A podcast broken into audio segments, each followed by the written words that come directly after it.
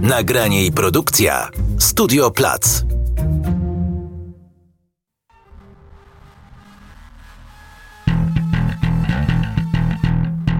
Nazywam się Barbara Klicka, a to jest podcast dwutygodnika magazynu o kulturze.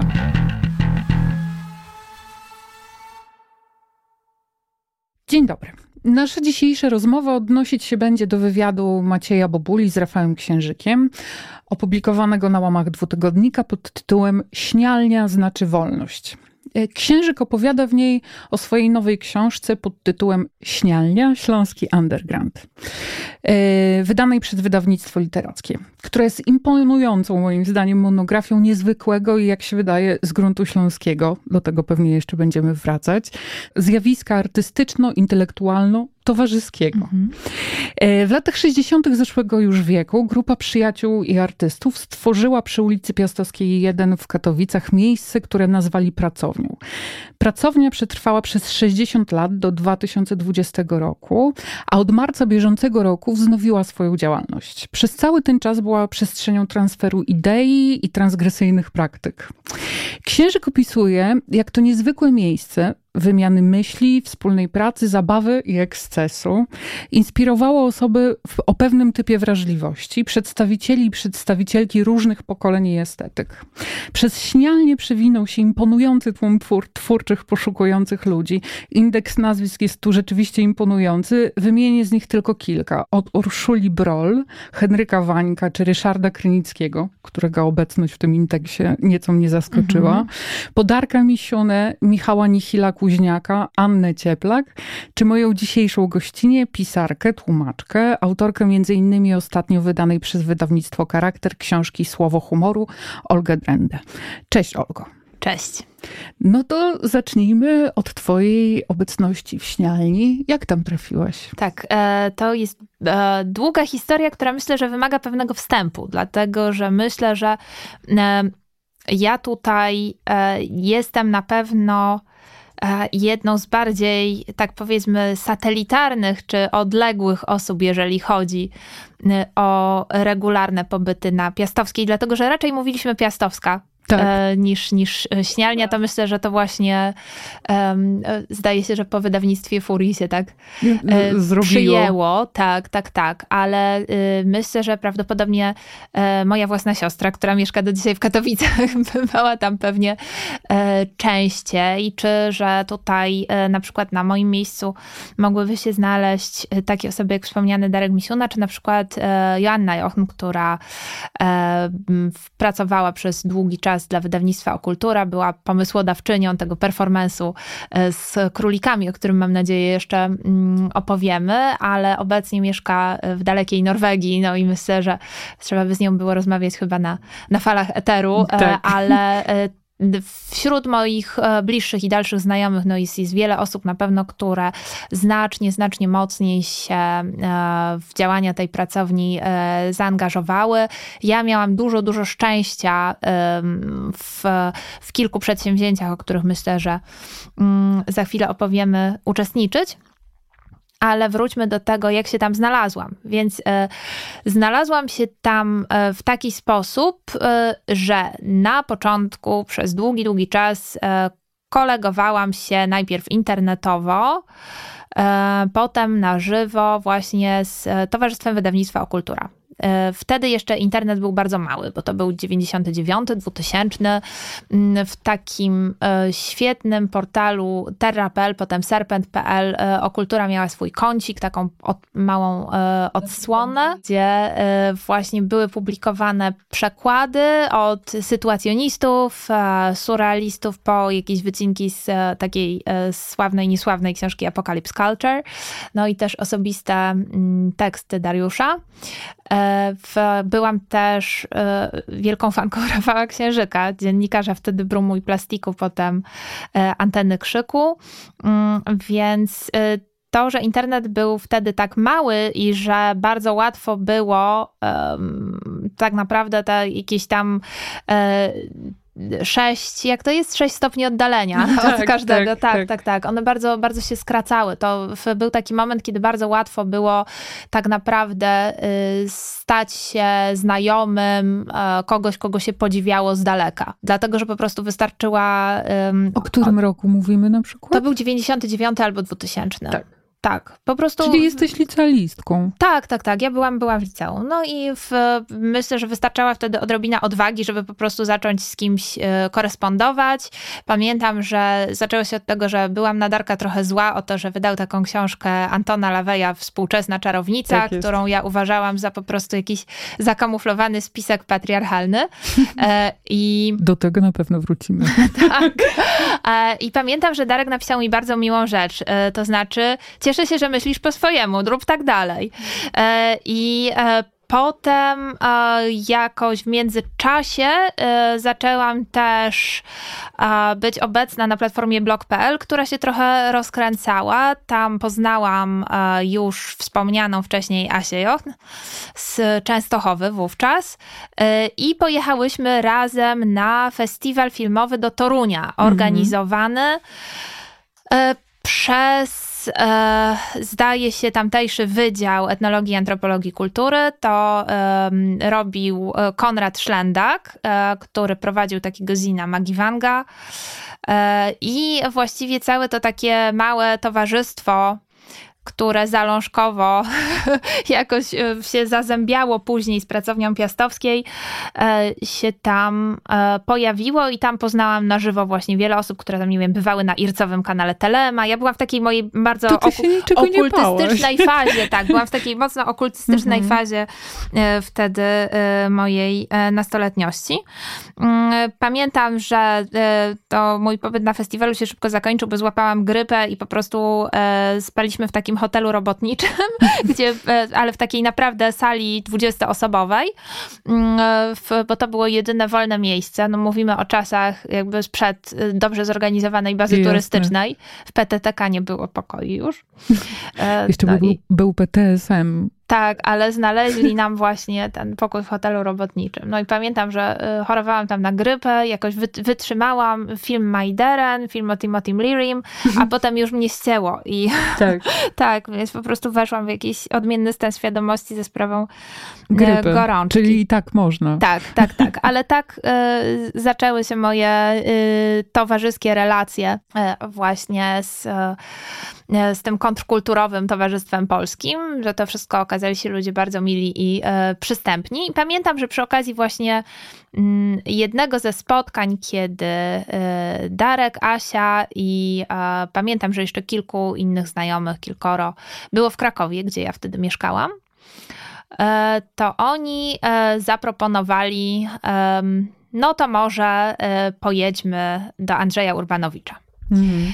E, I pamiętam, że największym entuzjastą tego pomysłu był mój ówczesny współlokator Adam, to już były czasy studenckie, e, ponieważ Adam był takim trochę psychonautą. On miał książkę Alberta Hoffmana LSD, moje tak. trudne dziecko. Na okładce I okładka. była. Tak, okładka tak. właśnie Andrzeja Urbanowicza, więc tak. po prostu e, możliwość spotkania jego idola po prostu rozpaliła jego wyobraźnię. No i wsiedliśmy w pociąg i pojechaliśmy właśnie um, szybciutko na Piastowską, właśnie na tej trasie Kraków-Katowice. To była moja pierwsza wizyta tam, więc po tym przydługim wstępie myślę, że on się przydał, dlatego że um, on wyjaśniał, jak troszeczkę zawikłane, ale z drugiej strony bardzo, bardzo banalnie proste były drogi wejścia do tego no, głębokiego, ezoterycznego undergroundu. Wystarczyło napisać maila, pogadać ze znajomym. No. To jest jednak e, też kwestia jakiejś takiej charakterologicznej siły przebicia. E, mhm. To tak,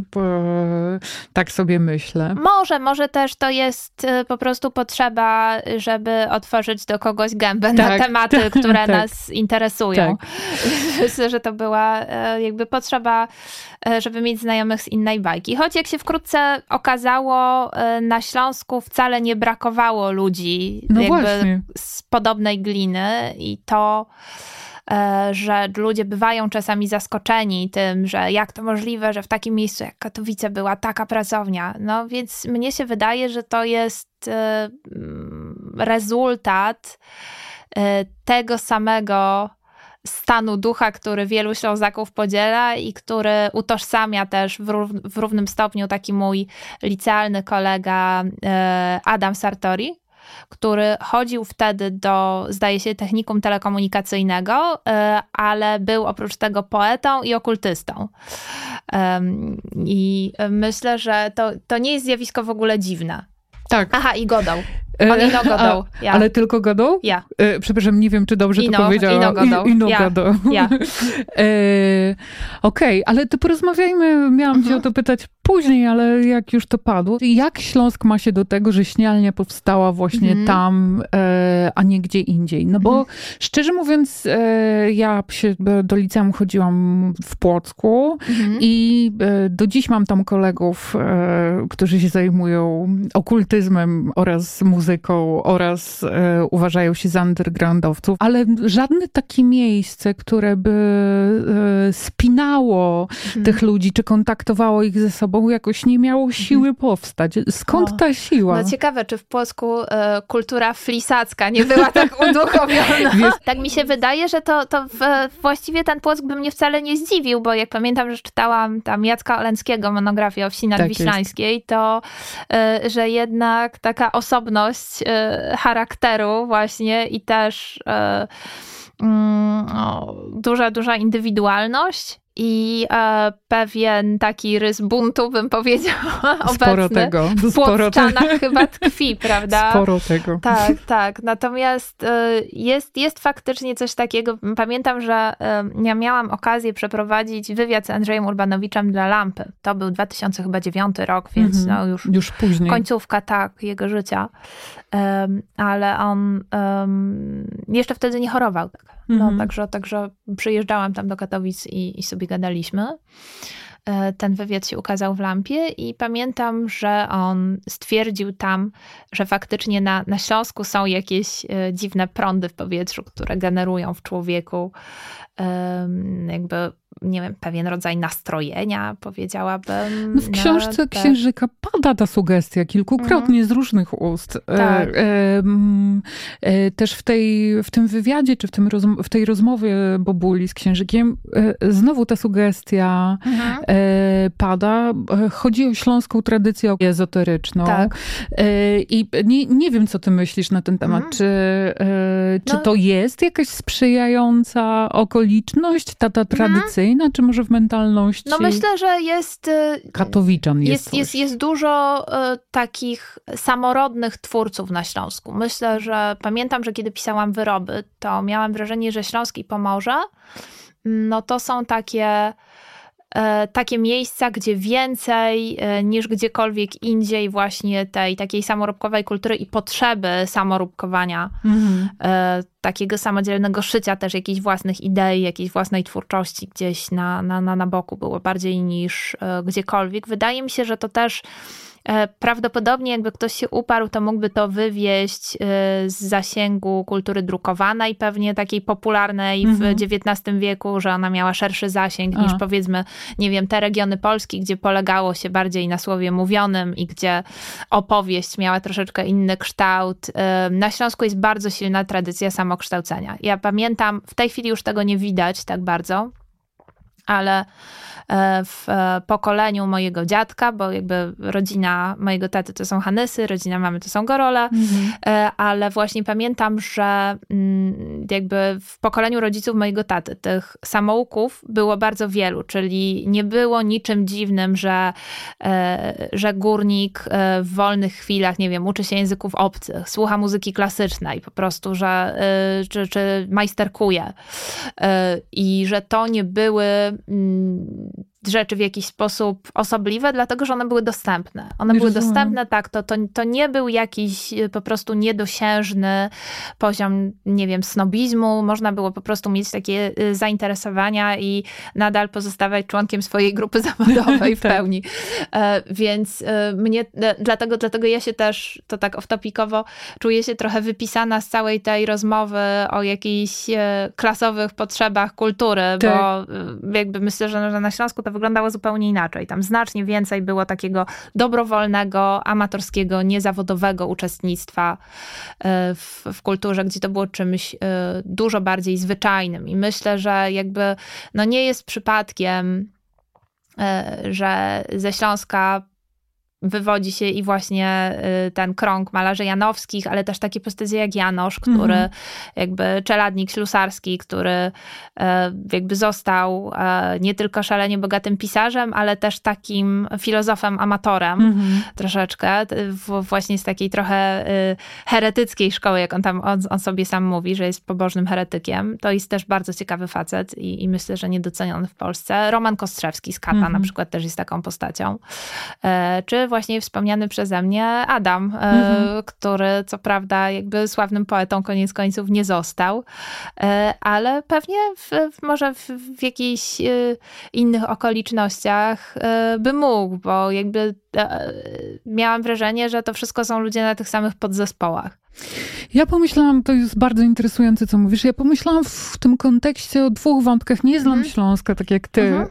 więc e, mówię e, trochę z zewnątrz, ale pomyślałam o tym, że po pierwsze taki, takiemu poszukiwaniu gdzie indziej sprzyja peryferyjność w -hmm. sposób oczywisty, to znaczy i pewien bunt przeciwko centrum i to sprzyja poszukiwaniu mm -hmm. w innych obszarach niż te mhm. aktualnie zgodne z trendem. Mm.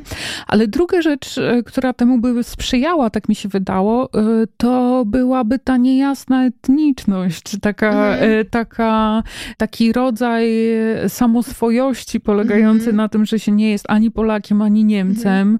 Mm. I to daje taką pozycję, pozycję no, w punkcie wyjścia mhm. bardziej skomplikowaną i bardziej interesującą i bardziej gotową na oddzielność, mhm. czy bardziej gotową na bycie jakby mhm. poza mainstreamem. No tak, bo wydaje mi się, że po prostu chyba jest e, być może takie środowisko, w którym można się odnaleźć, jakby będąc trochę, e, trochę osobnym. No pamiętajmy, że to środowisko Oneironu, środowisko piastowskie było tworzone przez ludzi pochodzących z różnych stron, tak e, o, o różnych dziejach, różnych życiorysach a mimo to oni wszyscy w jakiś sposób e, zaczęli, zaczęli podzielać e, jakieś podobne pasje, podobne, e, podobne zainteresowania. Okej, okay, no to trafiasz tam. Czy pamiętasz ten pierwszy moment, ten moment wejścia do pracowni?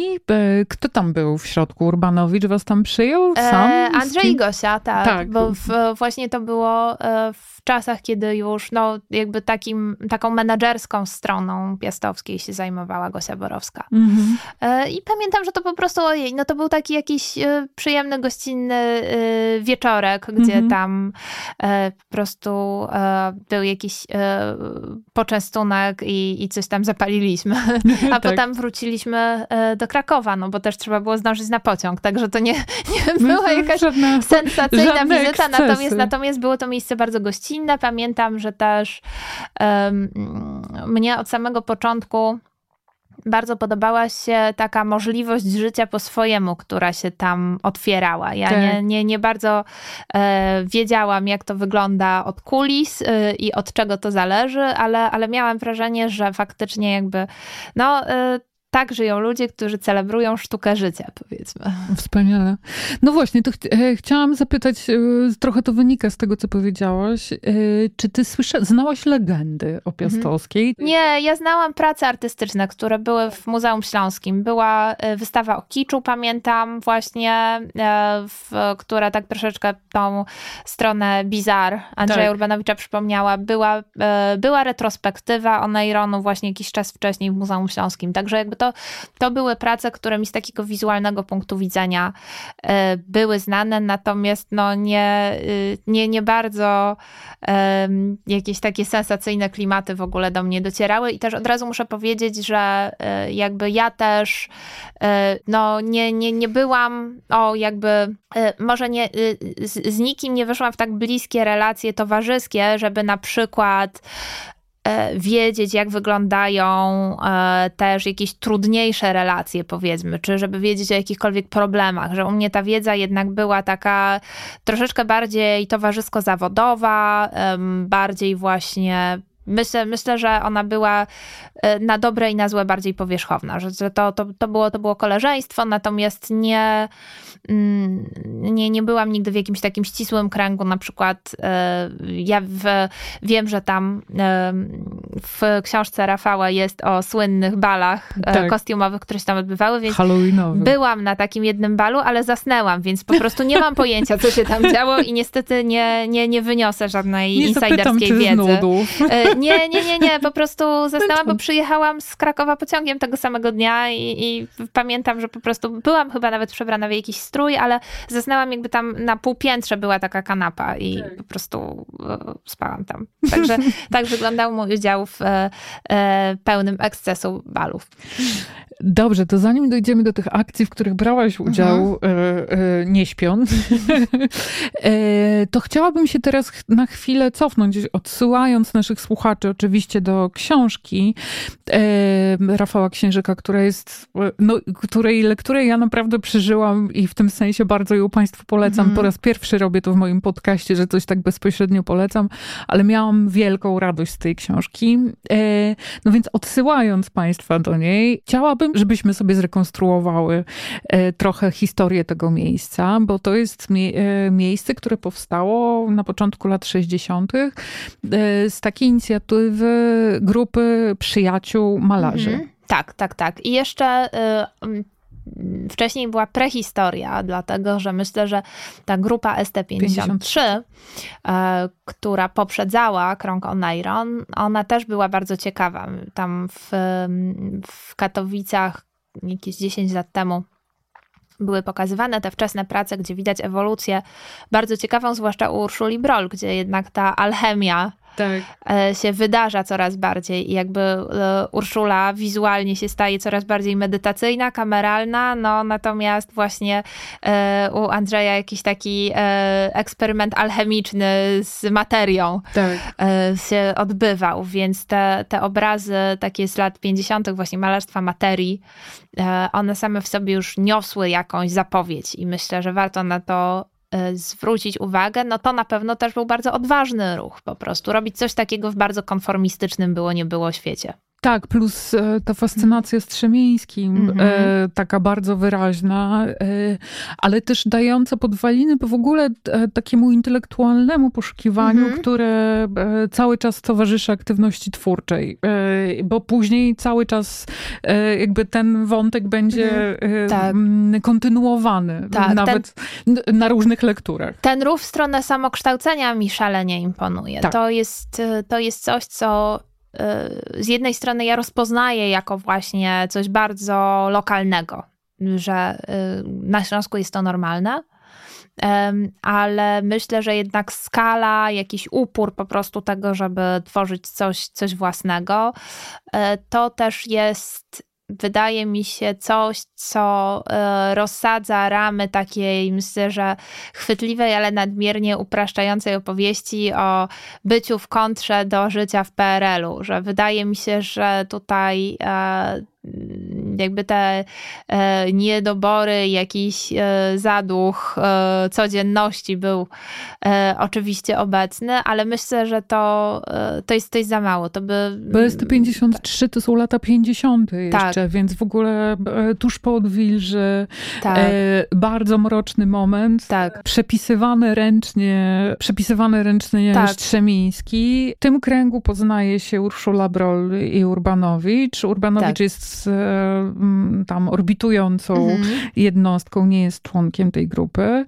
No i e, w 60 roku e, Urszula Broll dostaje pracownię, e, tak. która na Piastowskiej 1. Tak, no i jest to pracownia, która szybko staje się czymś więcej niż pracownią, tylko właśnie takim ośrodkiem jakby, nie wiem, wspólnej pracy twórczej intelektualnej. I jest to, no, jest to praca bardzo intensywna, jest to praca pod wieloma względami pionierska. Mhm. Potem e, jakby bardzo całe to środowisko e, gwałtownie skręca w stronę ezoteryki. Mhm. Już w latach 70. Tak. I powołuje do życia pierwszą w Polsce sangę buddyjską. Tak, zgadza się.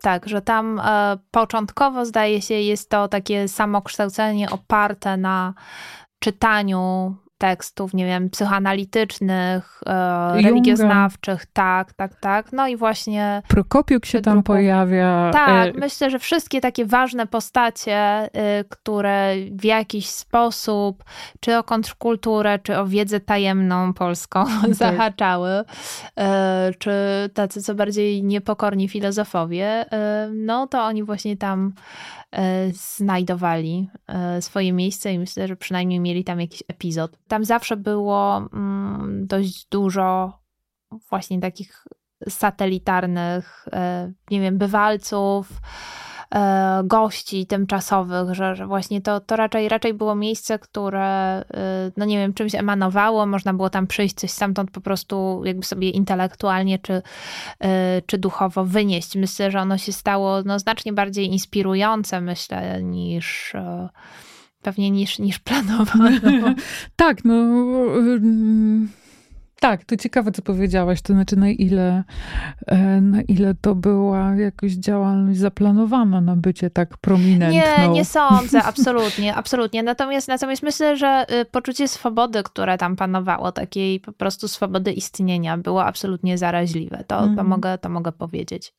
No dobrze, to potem Urbanowicz wyjeżdża do Nowego Jorku, w mhm. międzyczasie rozstaje się z Urszulą Brol, wyjeżdża do Nowego Jorku i z tego Nowego Jorku przywozi nowe idee i nowe pomysły. Podobnie Urszula, która jakby konsekwentnie podąża tą ścieżką buddyzmu, mhm. um, mieszka w Karkonoszach i tam maluje obrazy, które pewnie um, mogliście widzieć um, na wystawach w Bielsku Białej czy w Warszawie w Królikarni. Królikarni. E, tak, fantastyczne obrazy takie. No, ja niestety Urszuli nie miałam okazji poznać Właśnie osobiście, o, o czym, czego bardzo żałuję. Ja zawsze miałam takie wrażenie, że po prostu jakby, że trochę się obawiałam, bo miałam wrażenie, że to będzie po prostu taki ogromny autorytet, że to będzie um, osoba um, jakby złożona ze skondensowanej mądrości e, I, i myślę, że, że zawsze trochę jakby mnie przytłaczał ten respekt nawet na odległość, choć bardzo chciałam chciałam e, z nią porozmawiać, ale jakoś nigdy, no, o mnie na przykład taki swobodny sposób życia, który pozwalał na, nie wiem, przemieszczanie się, właśnie tak jak, jak niektórzy moi znajomi robili, że mm, im e, znacznie łatwiej e, przychodziło takie spontaniczne podejmowanie decyzji, że jedźmy sobie gdzieś właśnie, czy, czy takie mm, przebywanie w, w kręgu, no nie wiem, paczki przyjaciół po prostu. Tak, ja myślę, że akurat no nie, nie mam jakiejś mentalnej predyspozycji do tego niestety. Mhm. E, więc ja raczej wszędzie bywałam gościnnie. Słuchasz podcastu dwutygodnika, magazynu o kulturze. Wróćmy do tego dnia, kiedy tam wchodzisz. Tak. E, jest herbatka i coś do palenia. Mhm. Potem wracacie do Krakowa. E, no i potem wracasz i już nie będę cię pytała o okoliczności tego powrotu, ale wspominałaś o tym, że wzięłaś udział w iluś akcjach, już przedsięwzięciach organizowanych przez Śnialnie. E, opowiedz o tym, mhm. proszę. No, pamiętam, że na przykład już kiedy festiwal Ars Cameralis się odbywał, to brałam tam udział w kilku spotkaniach. To się zdarzało. E, bywałam też gościnnie właśnie, przeprowadziłam rozmowę z Andrzejem Urbanowiczem do lampy. Mm, plus do tego no, zdarzały mi się jakieś takie luźne wizyty.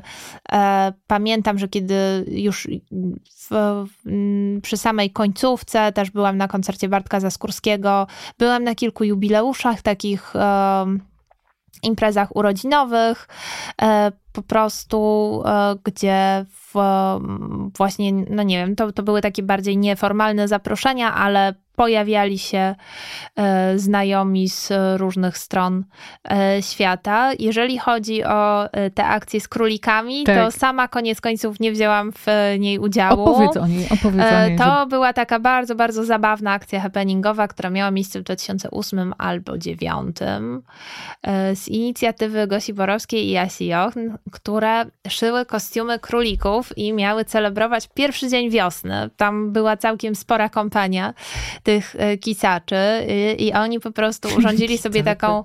Kicaczy miejsce. Tak, radosną w mm, wycieczkę przez centrum miasta, jakby podskakując w rytm muzyki, ale także jak to króliki na wiosnę, wykonując ruchy kopulacyjne z różnymi obiektami na mieście. I pamiętam, że to budziło takie no, konsternację przechodniów, raczej rozbawienie, podobno też konsternację policji. tak. Jest z tego zachowany bardzo fajny materiał filmowy. Pamiętam, że ja w, pamiętam, że nie pamiętam już dlaczego, ale nie, nie mogłam tam też być i się w ten kostium przebrać, ale udało mi się zrobić rozmowę z inicjatorkami przedsięwzięcia i ją opublikować, bo Też faktycznie... w lampie? Nie, to było w polskim Wajsie wtedy akurat. Tak. No takie już właśnie nieistniejące media. To jest też e, ciekawe przedsięwzięcie. E, pamiętam, że e, to bardzo mi się podobało, bo to był taki moment, kiedy wydaje mi się, że generalnie było dość niewesoło w ogóle na co dzień. Też na, na wszystkie jakieś ciekawe przedsięwzięcia po prostu, na, na dodanie jakby odrobinę smaku życia do codzienności. Myślę, że i ludziom, i instytucjom brakowało sił i pieniędzy i inicjatywy, że jakby każdy się starał jak mógł, ale wydaje mi się, że to było no takie szycie z resztek troszeczkę, że, że Mhm. jednak y, to, to, był, to był moment, kiedy faktycznie dość dotkliwe było to, że jednak wszyscy jesteśmy y, raczej biedni i raczej zapracowani. tak. tak, zresztą z, pamiętam, że y, wtedy też były jakieś próby niekoniecznie fortunne e, odwoływania się do tego dziedzictwa Belmera w Katowicach, że to były jakieś przedsięwzięcia, które, które nie, nie do końca chyba wypalały, nie, nie do końca pamiętam.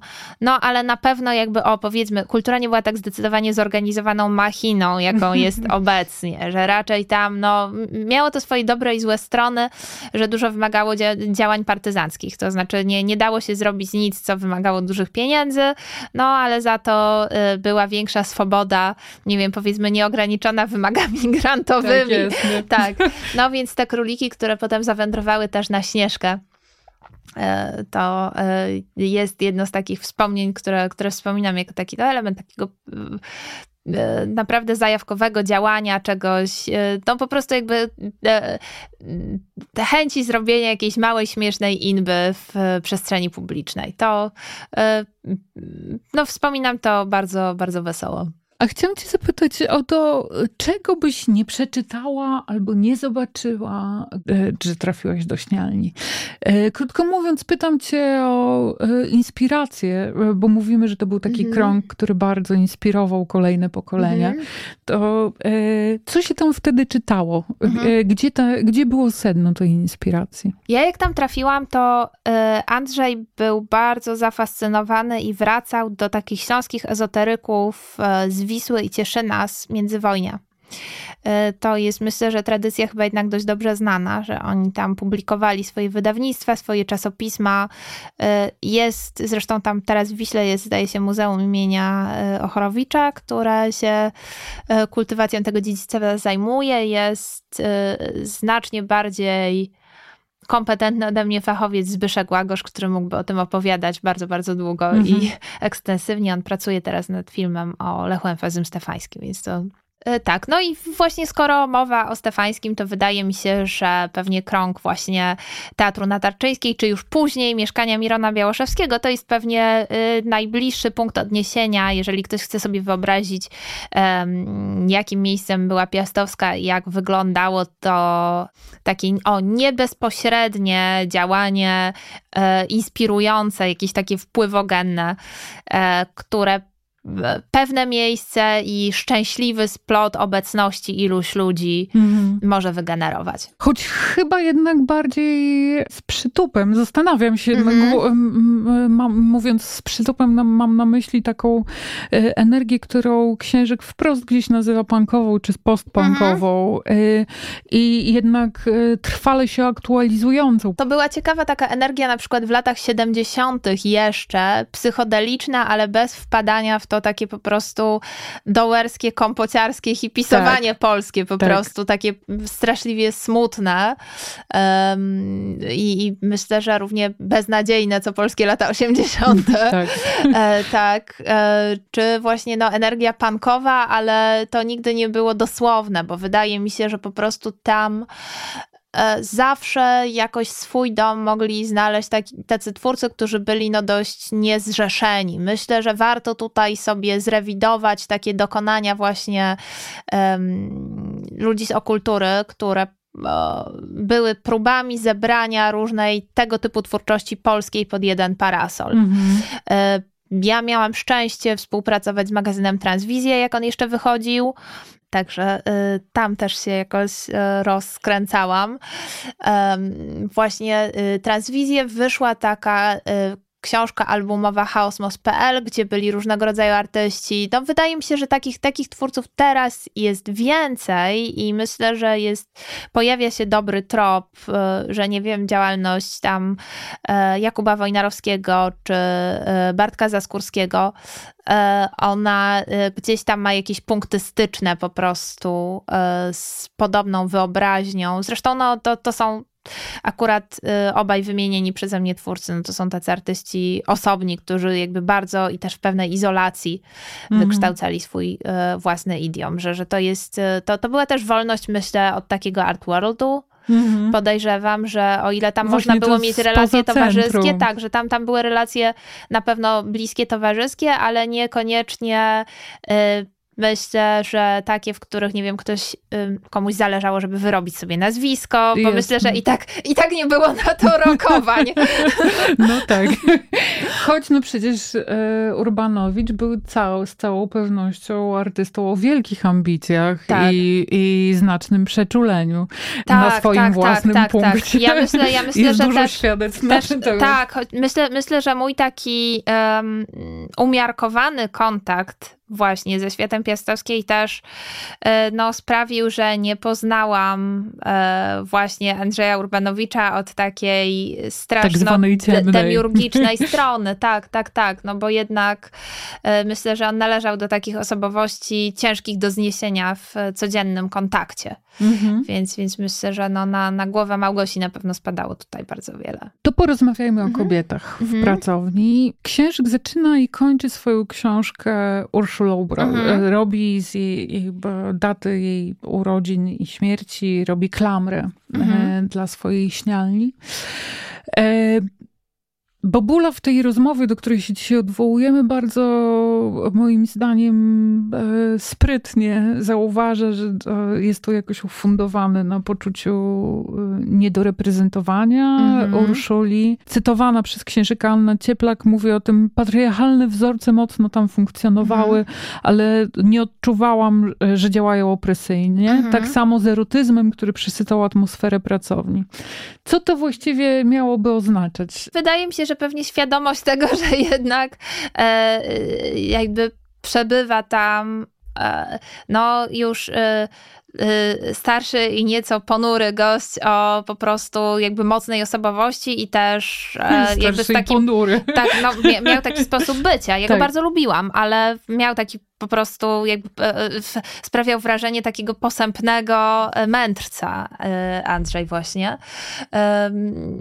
Ale mnie się wydaje, y, że y, nie trudno było zauważyć, że bardzo, bardzo dużo tych inicjatyw y, zależało od rzutkości, takiego menedżerskiego talentu, pomysłowości kobiet. Mhm. Myślę, że oczywiście y, Małgosia Borowska jest tą osobą, właśnie już za moich czasów mówię, bo y, tak, tak jak wspominam, y, Urszuli niestety nie dane mi było poznać, ale oczywiście Małgosia Borowska, Ania Cieplak, która w, wiem, że bardzo, bardzo tam aktywnie starała się działać, a ona jest świetną organizatorką i wielokrotnie już przeze mnie tutaj wspominana Asia Joch, która mhm. również jest jest takim no, samorodnym talentem menedżerskim. Mhm. I, I wydaje mi się, że jeżeli chodzi o e, pomysły i ich realizację, to bardzo wiele leżało tutaj e, po ich e, stronie. Więc, więc myślę, że jeżeli chodzi o ten e, patriarchalny wzorzec, to wydaje mi się, że prawdopodobnie no, to była siła nazwiska, siła życiorysu Andrzeja Urbanowicza. E, natomiast e, tak, to jest, to jest ciekawe, że tam zawsze właśnie w tym takim bizar świecie ekscesu i transgresji zawsze było dużo treści około erotycznych, natomiast ja też nie uważałam ich za opresyjne. Na koniec chciałam cię zapytać jeszcze o Małgosię Borowską, mhm. która reaktywuje teraz e, działanie pracowni. Tak. Powiedziałaś już, że to jest niezwykły talent menedżerski, ale rozumiem, że ona współkształtowała z Urbanowiczem mhm. te przestrzenie przestrzeń. Oddajmy jej teraz miejsce mhm. i powiedzmy e, o tym, tak. jak bardzo jest to istotna dla tego miejsca osoba. Tak, ja w, właśnie starałam się też e, uwidocznić to, jak miałam e, taki cykl rozmów w Teatrze Studio o polskiej kontrkulturze, mhm. gdzie właśnie e, mogłam zaprosić mm, e, najważniejsze moim zdaniem postacie e, dla tego nurtu. Zaprosiłam też Małgosię, ale chyba to był taki moment, kiedy ona była naprawdę bardzo, bardzo przeciążona tym, co się z Piastowską działo. Mm. To był 2019 i czy początek tuż 20 i tak, to było tuż przed zamknięciem i wydaje mi się, że, e, że, że to, to był jakiś taki moment krytyczny. Ona była bardzo, bardzo przemęczona tym wszystkim i myślę, że w, że pewnie potrzebowała takiej e, przerwy. W, na pewno jej bardzo interesującym, takim odświeżającym pomysłem było wprowadzenie muzyki mhm. tam, e, bo w, wiem właśnie, że no kilka takich ważnych koncertów się tam odbyło. E, no oczywiście to nagranie Furii, prawda, tak. Epki w Śnialni, tak. E, czy to, że w Bartek Zaskórski tam nagrywał, zdaje się, takie swoje słuchowisko o wsiach. Mhm. Jakomchy i porosty. Mhm. I e, pamiętam, że faktycznie e, był taki moment, że tam dość regularnie się odbywały koncerty, czy właśnie ta współpraca z Ars Cameralis też była dobrze rokująca. No myślę, że tam w pewnym, w pewnym momencie chyba e, w orbitę piastowskiej po prostu weszły jakieś osoby no, niekoniecznie odpowiedzialne i że one tam no, trochę nabroiły. tam nabroiły. Tak, tak, tak. Więc w, no myślę, że jednak, o, nawet, nawet pewnie w tak otwartym i swobodnym miejscu jednak pewnie czasami warto testować, z kim się ma e, do czynienia. No, no i ciekawe jak to no, no właśnie, to... ciekawe jak to robić, tak, tak, tak, no bo to no. ja myślę, myślę, że jakby świat sztuki to jest zawsze e, pewnego rodzaju e, strefa dobrowolnego ryzyka, tak. prawda? No tak. E, I, I dlatego e, Myślę, że jest możliwe, że ten, e, nie wiem, czy ten kierunek muzyczny będzie kontynuowany. Na pewno mhm. teraz, jakby ponieważ nareszcie e, cały ten świat uniwersum piastowskiej e, jest teraz odkrywane, że ma właśnie tą kronikę, myślę, że też właściwa osoba się za to zabrała mhm. w, w postaci Rafała. Wiem, że takich prób było wiele i też potrzebny byłby ktoś, kto no, byłby w stanie, nie wiem, załagodzić ewentualnie jakieś personalne tak. niesnaski pomiędzy poszczególnymi no, osobami. No wyobrażam sobie, że Zwłaszcza, musi być że ich tam, tam sporo. Tak, i w tej, w tej książce też się pojawiają na tematy jednak delikatne, personalne, to już odsyłam do książki, bo, mm. bo faktycznie jakby no mm, jest, jest tych trupów w szafie trochę, prawda? Tam, no, także, także dobrze, że jest to też książka uczciwa, nie, nie koniecznie pomnikowa, prawda? Tylko, bo myślę, że bardzo łatwo jest, o, bardzo, bardzo łatwo jest po prostu zmienić tego rodzaju miejsce w takie heritage site. Tak. E, gdzie po prostu. Mm, no ono staje się pewną fasadą, prawda, że to jest troszeczkę tak, jak, że, że jesteśmy, nie wiem, w Muzeum Figur Woskowych. Brandem. Tak, brandem albo takim właśnie Muzeum tak. Figur Woskowych, czy e, powiedzmy, e, nie wiem, e, jakby jak e, e, koszulki Ramons z sieciówki, tak, prawda? Tak, tak. No. Natomiast myślę, że to, co mnie bardzo się podobało w ogóle w Śnialni, to było to, że ona miała, być może obiecywała uczestnictwo w czymś potencjalnie niebezpiecznym, transgresyjnym, a okazywało się, że tak wcale nie było. że okazywało się, że jest to y, właśnie środowisko, które jeżeli coś oferuje, to właśnie swobodę Mhm. jakby e, swobodę działania na, na, na własnych warunkach, swobodę odkryć. Mhm. E, I e, że ono też, myślę, że, że dla mnie pewna jego peryferyjność i taka konsekwentna osobność daje nadzieję na ucieczkę od banału, bo bardzo łatwo wydaje mi się, na przykład w sztuce transgresyjnej, moim problemem jest banał. Ja no, zawsze oczywiście. byłam fanką muzyki industrialnej, postindustrialnej. W tyle tylko, że jak jakby tamten banał się dość szybko pojawił. Goła baba i Hitler po tak, prostu no za każdym ma, razem. Nie ma nic, no. Nic banalniejszego niż monotonność tak, przekroczeń. Oczywiście, prostu, tak, tak, tak, tak, że po prostu jakby mhm. tak, e, e, e, ekstremalne wrażenia, one bardzo, bardzo szybko się, się robią nudne przewidywalne właśnie. Myślę, że istnieje coś takiego, Andrzej Banach pisał, że istnieje coś takiego jak kicz awangardowy i moim zdaniem właśnie w, można to sobie wyobrazić. Natomiast e, właśnie wydaje mi się, że przez to, że na Piastowskiej zawsze się działy rzeczy osobne, takie czasami myślę, że nawet e, świadomie troszeczkę toporne, e, w, to oznaczało, że tam jednak ta przestrzeń dla eksploracji jest, że mhm. to, e, to, to jednak nie może być zbyt, zbyt przewidywalne. -hmm. Bardzo Ci dziękuję za tę dzisiejszą wizytę. I moją gościnią była dzisiaj Olga Drenda. Dzięki. E, dzięki. E, do usłyszenia następnym razem.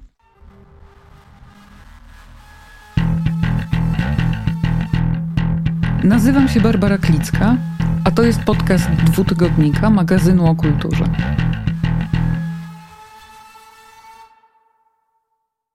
Rozgadaliśmy się. Mówię tak dlatego, że numer 372 dwutygodnika zdominował wywiady. Ze swojej strony chciałbym szczególnie polecić trzy takie rozmowy. Po pierwsze wywiad Macieja Bobuli z Rafałem Księżykiem, reportażystą, dziennikarzem muzycznym, specjalistą od wszelkiej alternatywy, który napisał e, w książkę Śnialnia Śląski Underground. Bobula rozmawia z Księżykiem o artystycznej grupie Oneiron, ale tak naprawdę rozmawiają o 60 latach polskiej e, awangardy, alternatywy, ezote ezoteryki e, i wielu innych fascynujących wydarzeniach, które rozgrywały się na Piastowskiej 1 w Katowicach. Po drugie, e, rozmowa z Małgorzatą Reimer, e, którą przeprowadziła Aleksandra Wojtaszek. Mm, rozmowa dotyczy zbioru opowiadań e, Ciężar skóry, mm, a szerzej, a może głębiej, także takich kwestii jak przemoc, przemoc w rodzinie. Rozmowa dotyczy także języka, Bałkanów, E, i no, powrotu e, do e, literatury pięknej, w tym wypadku do powiadań po książkach reporterskich Małgorzaty Reimer. Właśnie na koniec rozmowa z Anią Witkowską, Ślady moich dzieci, z graficzką, artystką wizualną rozmawia Monika Weichert. Jest to rozmowa o tym, między innymi o tym, jak godzić rolę matki i żony z rolą E, artystki. Także mm, bardzo e, wydaje mi się interesująca rozmowa, która e, pojawia się tutaj, odbywa się w kontekście wystawy Witkowskiej Maciora o świni, która nauczyła się latać. To wszystko w 372 numerze dwutygodnika. Polecam serdecznie. Jan Błaszczak. To był podcast dwutygodnika magazynu o kulturze. Dżingiel, Małgorzata Teklatekiel. Dwutygodnik jest wydawany przez Dom Spotkań z Historią, Instytucję Kultury Miasta Stołecznego Warszawy.